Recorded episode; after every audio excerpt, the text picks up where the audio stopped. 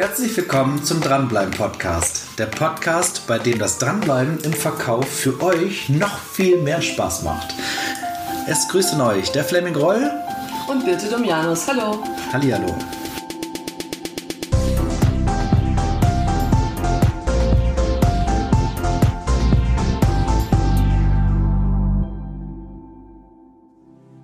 Fleming, du warst letztens in Baden-Baden und hast ein Training on the Job gemacht. Jetzt erzähl mir mal. Willst wissen, was Training on the Job ist? Ich möchte wissen, was das ist, was das bringt. Ähm, ich bin neugierig. Genau, war ein, war ein schöner Tag. Mit dem Unternehmen arbeite ich schon sehr lange zusammen. Im letzten Jahr haben wir sehr viel gemacht. Und wie es halt gehört zum Dranbleiben, ja, müssen die Inhalte aus dem Training auch irgendwann mal umgesetzt werden. Und da hilft ein Training on the Job immer sehr gut. Den Teilnehmer, den ich da begleitet habe, habe ich unterstützt, dass er die erlernten Inhalte, die wir im Training vorher hatten, auch in der Praxis anwendet. Das ist immer ganz toll, weil die Teilnehmer meistens ja nur Wissensriesen sind, aber Umsetzungszwerge. Och Mann. Das, das heißt, einige sitzen im Training und sagen, ja, das kenne ich schon, das habe ich schon mal gehört oder das ist uns auch bekannt.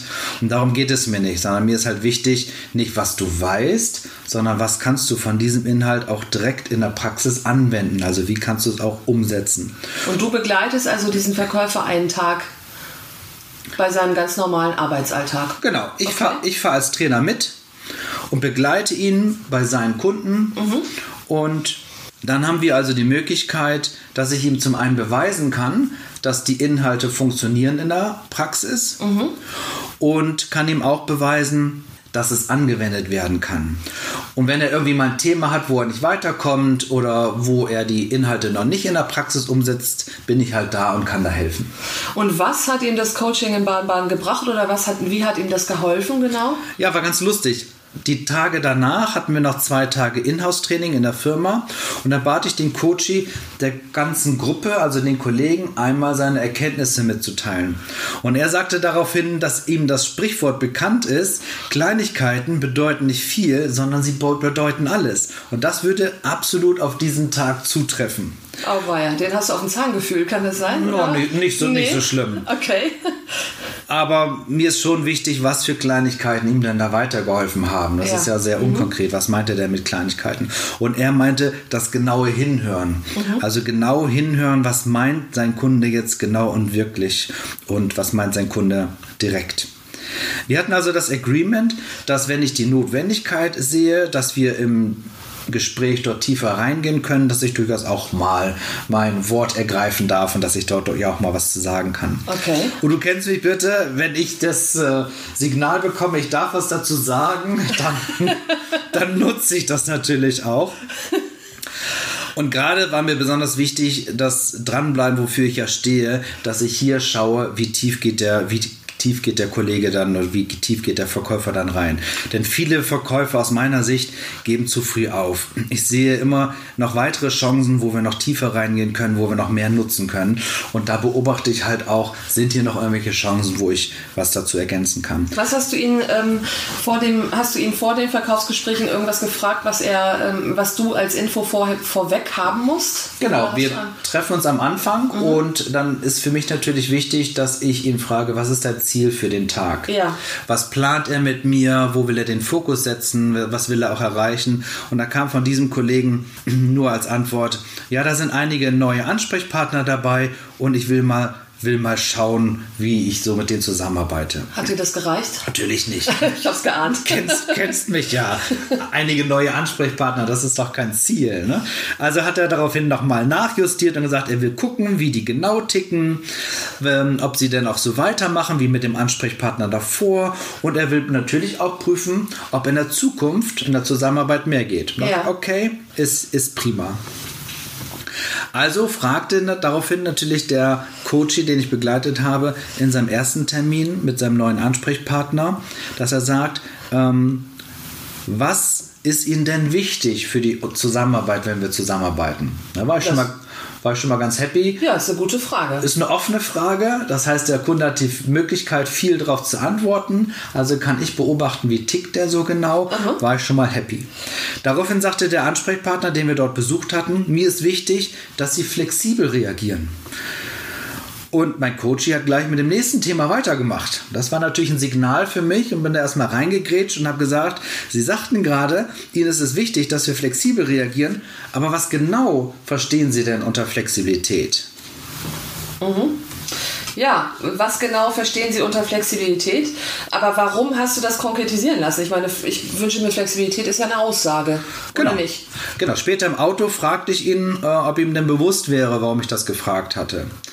Denn das verstehe ich unter genau hinhören. Das war ja seine Erkenntnis von diesem Tag.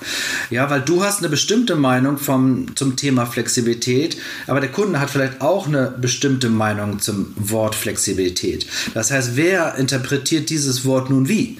Das heißt, die Interpretation des Wortes ist die wirklich deckungsgleich. Und da ist, ist man ja nicht sicher. Ne? Was verstehst du genau unter, unter Flexibilität? Und das meine ich mit tiefer reingehen und auch mit dranbleiben. Denn äh, viele Verkäufer habe ich schon begleitet, habe bestimmt an die 100 Tage Training on the Job schon gemacht. Und viele Verkäufer geben dann zu früh auf. Damit meine ich nicht nur, dass sie verkäuferisch früher aufgeben, sondern sie geben früher auf, weil sie meinen, was der Kunde nun wirklich will. Also sie glauben zu verstehen und haben aber noch nicht genug Informationen, oder? Genau, sie äh, interpretieren rein, äh, der meint bestimmt das und das. Ja. Und da bin ich gerne, da bin ich gerne sicherer. Mhm. Ich will mhm. sicher sein, was genau versteht er unter Flexibilität. Also nehmen wir das Thema pünktlich, ich möchte, dass sie pünktlich kommen. Wenn ich das meine Mutter gefragt hätte, wäre immer klar gewesen, pünktlich ist immer fünf vor. Ja, genau, wollte ich auch gerade sagen. pünktlich ist aber bei manchen auch Punkt. Punkt. Und wenn du mich erinnerst, die Akademikerviertel kennen wir ja dann auch. Wenn ich einen Akademiker frage, sagt er auch oh, pünktlich Viertel nach ist noch pünktlich genug. Ja, das okay. heißt, wenn der Kunde sagt, Pünktlichkeit ist mir wichtig, muss ich sagen, was genau verstehen Sie unter Pünktlichkeit? Mhm. Ja, nun, nun bist du dazwischen gegangen, aber wie genau machst du das? Was, was sagst du dann? Wie fühlst du den auf den Zahn? Genau, also was könnte zum Beispiel der Kunde sagen? Was sind so Beispielformulierungen? Der Kunde sagt, ich erwarte Flexibilität oder eine schnelle Reaktionszeit oder Kulanz bei Schwierigkeiten und, und, und. Ja, das, das gehört sich für mich nachgefragt, wie diese Begriffe genau zu definieren sind. Also könnten Formulierungen sein, damit ich sie richtig verstehe, was genau bedeutet für Sie eine schnelle Reaktionszeit. Ja. ja. Oder damit wir das richtig für Sie auch ausführen können, woran machen Sie fest, dass die Kulanz bei Schwierigkeiten auch für Sie passgenau ausgeführt wurde. Also da tiefer reingehen. Voltaire hat auch einmal gesagt, wenn du mit mir redest, definiere deine Termini. Also frei nach dem Motto, sprich klar und deutlich, damit dich jeder auch versteht. Dies gilt natürlich auch für die Kunden. Aber wir können ja den Kunden nicht sagen, sprich mit mir Klarheit. Also es ist für mich wichtig, dann hier nachzufragen bei diesen Begriffen. Ja, klar. Das machst du mit deinen Kindern ja auch. Ne? Wenn nicht ganz klar ist, dass um Punkt 19 Uhr Abendessen ist, sagst du ja nicht, seid zum Abendessen da, sondern dann sagst du, äh, wir essen um 19 Uhr, seid bitte pünktlich. Ja. 19 Uhr ist ein weiter Begriff, ja. 19 Uhr. Genau wie Pünktlichkeit, genau. genau. Ja, stimmt. Und im Training on the Job oder bei meinen eigenen Gesprächen auch, habe ich mein Gehirn mittlerweile so darauf trainiert, dass ich genau diese Worte raushöre, wo ich nachfragen muss. Es sind so Signale, die ich bekomme, wo ich genau merke, oh, äh, das ist interpretierungsbedürftig. Äh, also schaltet da eure Antennen ein, damit ihr auch diese Worte alle hört. Was für Begriffe sind das als Beispiel? Ja, Formulierungen wie Schnelligkeit oder Flexibilität oder machen Sie guten Preis. Machen Sie guten Preis, ja. machen Sie Klassiker, guten. oder?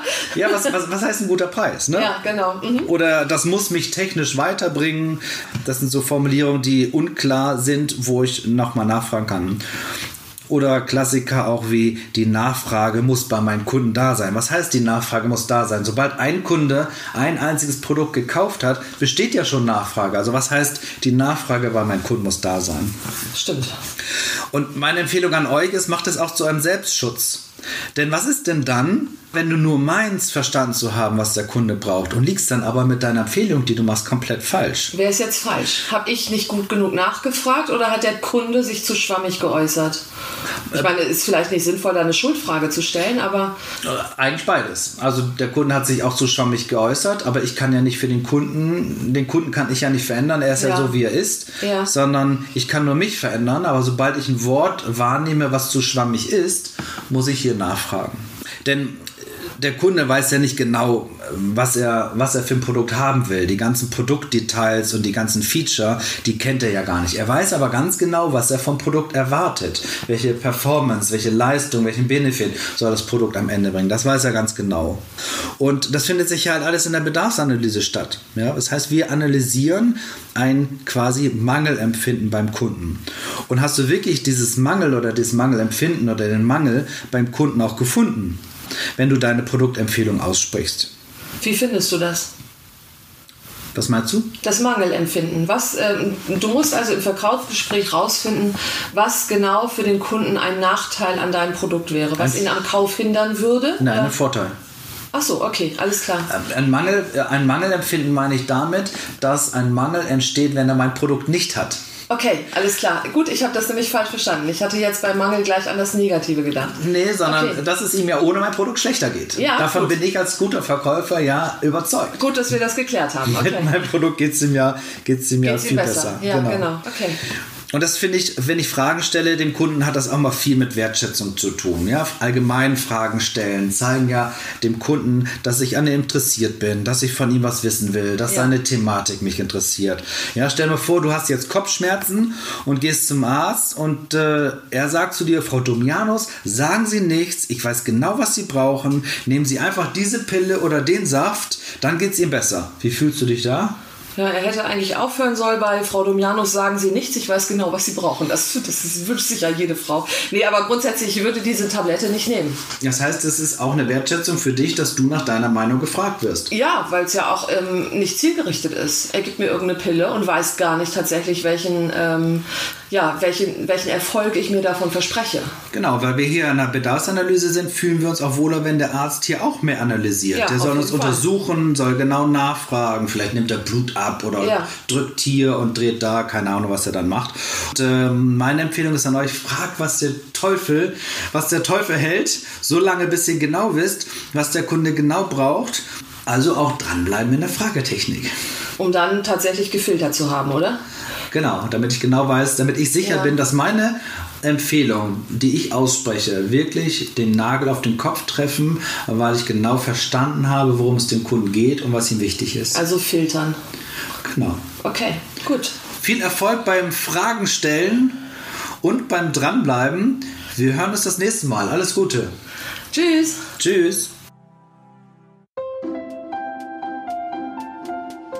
Erst einmal möchte ich ein herzliches Dankeschön sagen, dass du dir diesen Podcast angehört hast. Und als Verkäufer und als künftiger Dranbleiber empfehle ich natürlich, diese Serie zu abonnieren. Weil nur wenn du regelmäßigen Content bekommst, dich im Verkauf weiterbildest und auch neue Informationen bekommst, um besser zu werden, wirst du zum klassischen Dranbleiber. Wenn euch diese Serie gefallen hat, freuen wir uns natürlich über eine 5-Sterne-Bewertung. Weitere Informationen gibt es auf anderen Kanälen. Ihr könnt mir gerne folgen, auf Facebook, auf Xing.